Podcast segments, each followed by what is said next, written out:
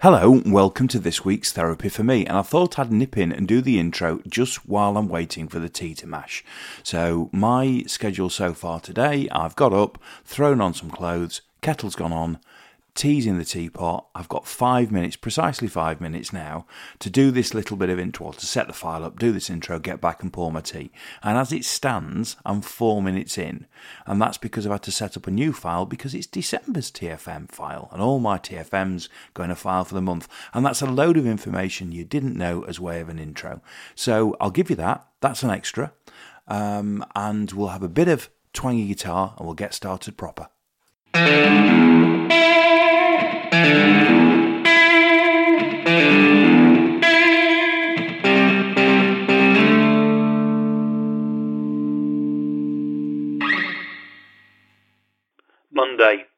One of the problems of recording this on a, well, today it's Saturday, but a Friday or a Saturday, is that the things that you think about at the start of the week, particularly if you get quite incensed or animated or excited about the things that you hear at the start of the week, by the time you get round to recording them now, it's a case of kind of recreating the feelings that you were you were feeling at that point in time. Now it's possible to work myself up to be as annoyed or as animated or as excited as I was, but it's something that what tends to happen is I start talking about something, and by the time I finished talking about something, I've got to the state that I was um, when it first happened four or five days ago, whenever it was. But normally, only by the time I get to the end, I have to take myself through the argument to get to how I felt at the time. Um, I'm, I'm actually going to make an exception because the thing I want to talk about today. I got really incensed about was um, the the Conservative. I think he's now deputy chairman, but he might not be. He might, no, he might be chairman of the Conservative Party. Actually, I do lose track with the uh, with with the merry-go-round of of, of Tory um, positions, uh, government positions. But I think Nadhim Zahawi was on Laura Kuenssberg on Sunday, and he said they were talking about strikes, and he said that um, that people striking was playing into Putin's hands. So it was somehow, the inference was it was somehow unpatriotic if you were a post office worker or a railway worker or a nurse or a doctor or, you know, as it's turned out this week, a, a border official to consider striking, or a teacher, by the, actually, you know, absolutely a teacher as well, to consider striking because it would lead to the kind of chaos that would play into Putin's hands, as if somehow the post office workers stopping going on strike is going to bring a faster end to the war in Ukraine. And if ever one party had wreaked chaos on this country for a sustained period since the ridiculous idea to have a referendum on our membership of the EU. It is the party in question. They have gone all over the place. They have flip flopped. They have played every culture war issue going. They have sown so much destruction. They've sown so much. Um, oh, what's the word I'm looking for? They have divided this country. They've put a meat cleaver down the centre of this country. And then they've played every single one of those culture issues. So to have him sit there and say that actually people going on strike for all manner of reasons, um, whether it just be purely pay, because the public sector's effectively not had a pay rise for a decade in real terms, or whether it's something else, that that's, that's somehow going to affect the Ukrainian war effort or Putin's ability to, you know, to prevail is such, such nonsense. But at the same time, is so disrespectful to each one of those people who's made a very difficult decision about whether they will or will not go on strike. Because I'm sorry, I don't believe the fact that teachers and nurses and whoever, to be honest, are doing this just on a whim. That, that, that that's just not whether you agree with it or not. And by the way, I don't know whether we disagree with it for any other reason than we're inconvenienced. I don't know if we ever disagree with the issue or we disagree with the effect. Um, and at the end of the day, the effect is there to raise the issue, but we don't ever get to think about the issue. The one thing the media doesn't want us to do is to think about the issue. But actually we only really get annoyed at how it's affecting us. But to suggest that that's being done on a whim, to suggest that's going to do something to derail the war in Ukraine, it was just so disingenuous. And as you can see, four minutes in, I've managed to get myself to the state of annoyance I was on Sunday morning when I first heard about it.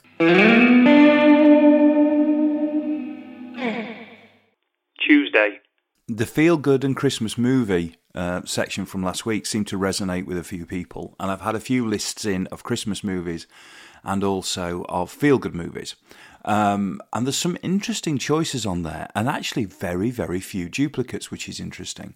Um, the one notable uh, duplicate was that uh, Adam and I both really like my favourite year, and I'm astonished to find because I've not. This is not a huge listenership to to TFM. This is a very niche little thing that we've got going on here. I mean, I think some weeks we go into the hundreds, but normally it's it's it's a bit, you know a little under that.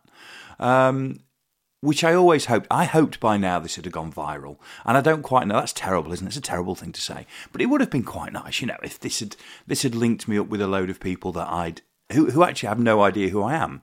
That would have been quite interesting to, for somebody for somebody to have found themselves putting 20 minutes aside on a on a Saturday or a Sunday to listen to the ramblings of some guy they've never really don't really know. They've got to know a, a bit about him, but they don't actually know who he is. There's no there's the, that seven degrees of separation thing, kind of or, or, five or whatever it is, doesn't actually uh, you know occur, and actually we are not connected in any way, shape, or form. That would have been quite nice. But anyway, I digress.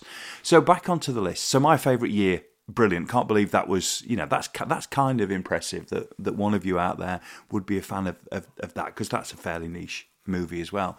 But but on top of that, just a lots of things that I mean, there's a few things I missed that I'm now kicking myself about, as you'd expect uh, me to do. Um, that I that I didn't put on mine. There were some ones that made me smile that wouldn't have made mine, but I remember watching them. Fletch was a great example of a film that wouldn't have made it onto mine, but I do remember enjoying it. Um, so you know, School of Rock, I kind of went with and then didn't actually go with. Ferris Bueller, I'd completely forgotten about. Uh, again, I don't think it would have made it onto my list, but I had completely forgotten about it.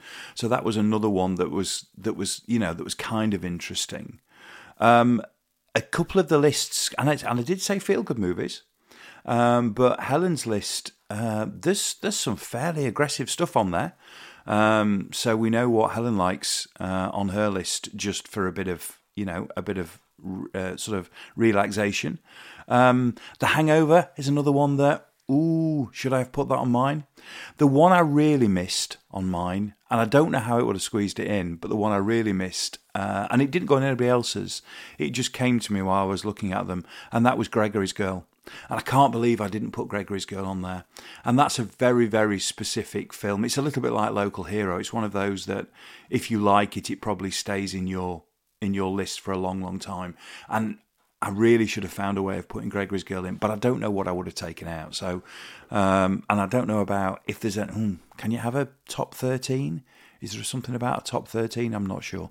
So thanks to everybody that's that's got involved so far. And there's two lists running. There's obviously the Christmas, um, the Christmas, the Advent Christmas list, and then there's the then there's a feel good movie list. Um, and I have to say, of the Advent Christmas lists, I probably most closely aligned uh, with Yvonne's. That's the one when I look down and go, yeah, okay, that's probably very similar to my kind of list. Uh, if I'm being if I'm being honest, so I might, what I might do is I might do a couple of of posts where I just put the lists out for the people so far. So if you want to add into your, you want to add your list into what's gone so far, Shaun of the Dead as well. I've just seen that reading on the list. That's a great film. Um, if you want to add a list in, then you haven't got to remember which one of the episodes it was. I'll I'll do it as a separate feel good movie post list and a Christmas list. I'll do it over the weekend. I'll put everybody's suggestions in so far, and if you want to add, you can do, and we'll build up some kind of. It's a social record, isn't it? There's a bit of social history here. It's very important bits of social history. So uh, I will I will do that. I promise to do that, um, and and you can add in at will.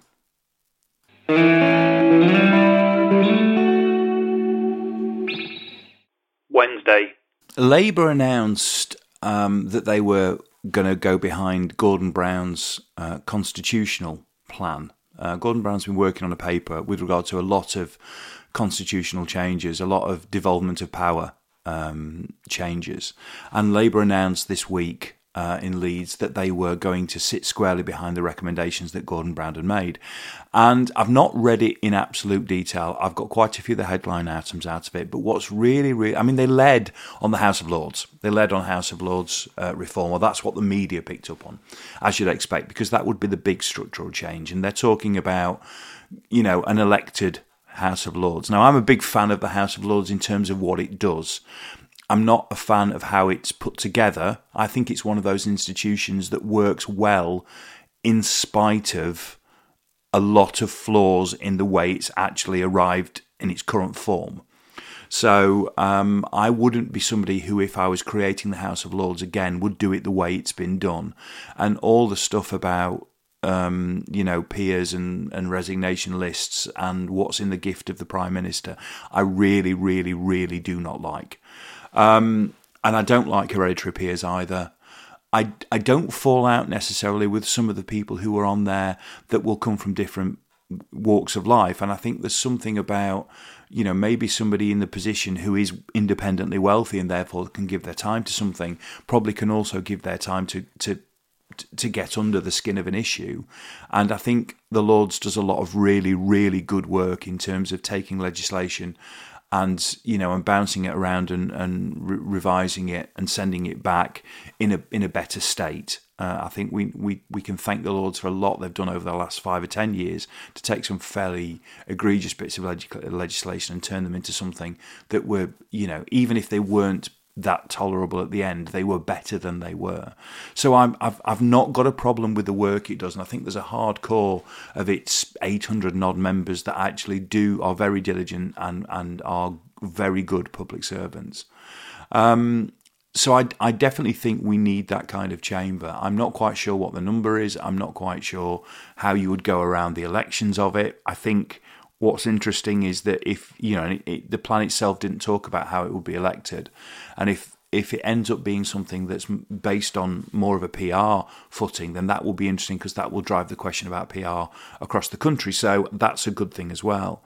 I was particularly interested in a lot of the um, stuff about um, r- sort of updating Parliament around things like second jobs and around and, and, around the standards in public life basically. What goes on with MPs what are the rules that MPs need to follow? What are maybe some of the stuff that they shouldn't be allowed to to follow? I mean I would raise MPs wages. Um, I, I don't have a problem. If if we are looking for the best and the brightest I don't have a problem paying an MP more than they're currently being paid if what they do is they are a really good MP and they're they're and, and that's a really tough job because it means you've got to be a good constituency MP and you've also got to be very very good in the chamber, and that I you know I would pay more money for that if if if the actual body itself was more effective. But the other thing is is this idea of devolving a lot more power to local regions, and I think that would have been a far better solution to what a lot of people voted Brexit for than actually the Brexit referendum. The, the one of the things I've always said about um, the the Brexit vote was it was a free hit. It was a free hit for a lot of people who were feeling very disillusioned to say I want things to change. And actually, what that has done has changed nothing in in many people's lives. And we know that because levelling up and, and Brexit are two totally divorced things. One is not a reaction to a consequence of the other. Levelling up could have been done without um, the Brexit vote. Uh, levelling up is an answer to the fact that a lot of those people who voted wanted change but didn't necessarily want to leave the EU until that's what they were told they wanted. And that sounds a that sounds like something that sounds condescending and I don't mean it like that. What was sold as the as the EU dream was not is not the reality of leaving the EU. Uh, and we're starting to understand that far more now. It isn't 350 million quid for the NHS a week. Um, and every other thing in between. It isn't cheaper food, it isn't cheaper this, it isn't everything being easier, because clearly that's not happened. So, actually, devolving powers to the regions would have been a better thing to offer people in 2015, 2016 than actually the Brexit referendum, because ultimately what people wanted, which is change in the local communities, was never going to be delivered the way it was delivered. So I'm very interested now to see if that happens, because there's no doubt that London and the southeast is prosperous for a number of reasons. But the fact of the matter is, if your government's where it is, it, it, it, it, look in terms of how it spreads out from the from where it's located, in terms of how the money's spent, in terms of who does does best from it. It's hardly surprising that the northeast is out of sight and out of mind, or parts of Wales or Cornwall. You know, uh, it's it, I don't see any other way that it that it works.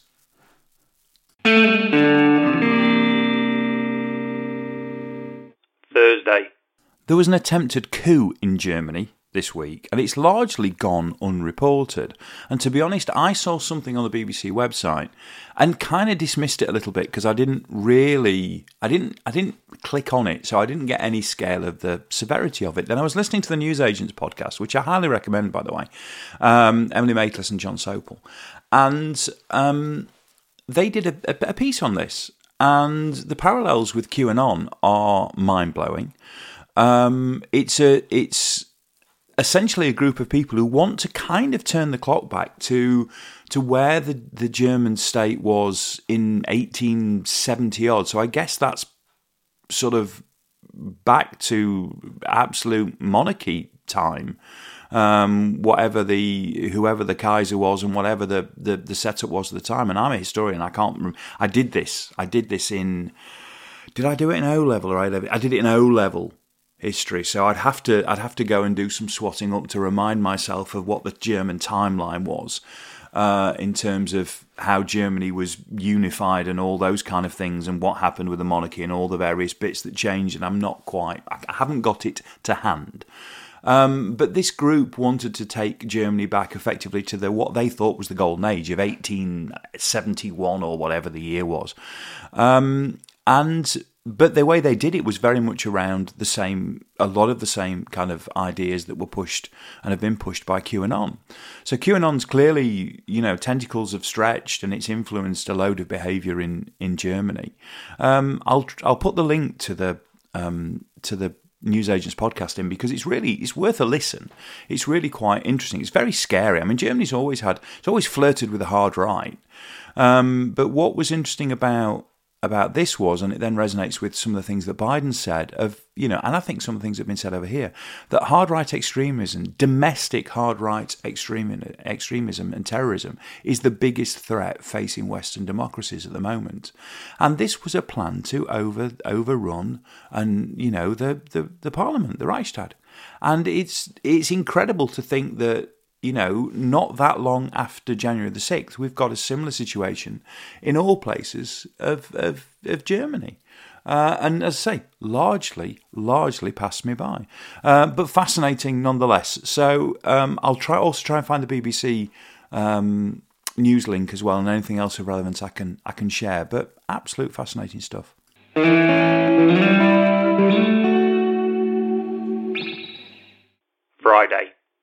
How do you finish off this week's TFM? Well, you finish it in the only way you can, which is the fact that an Indiana Jones trailer landed this week. The first trailer for Indiana Jones 5.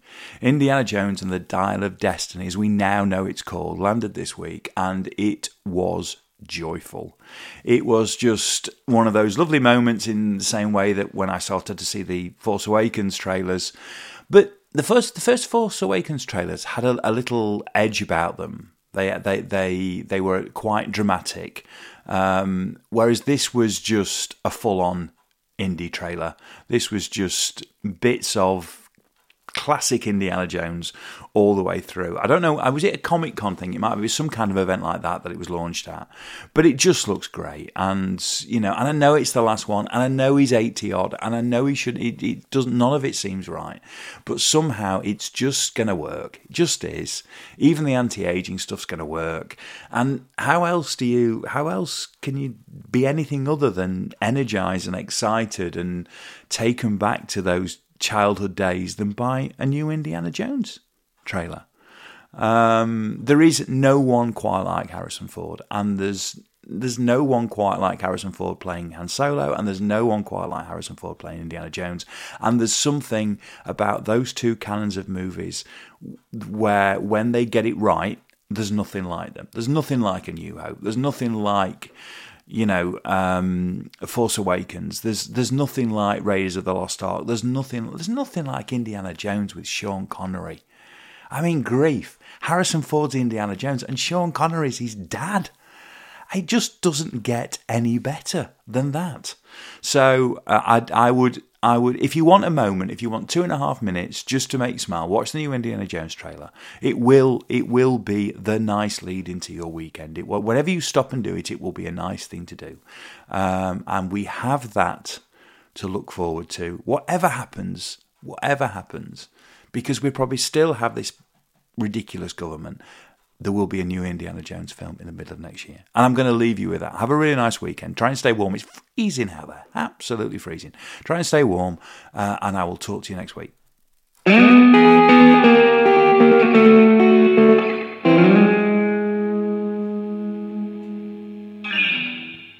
If you've enjoyed Therapy for Me, then please subscribe and share as you see fit.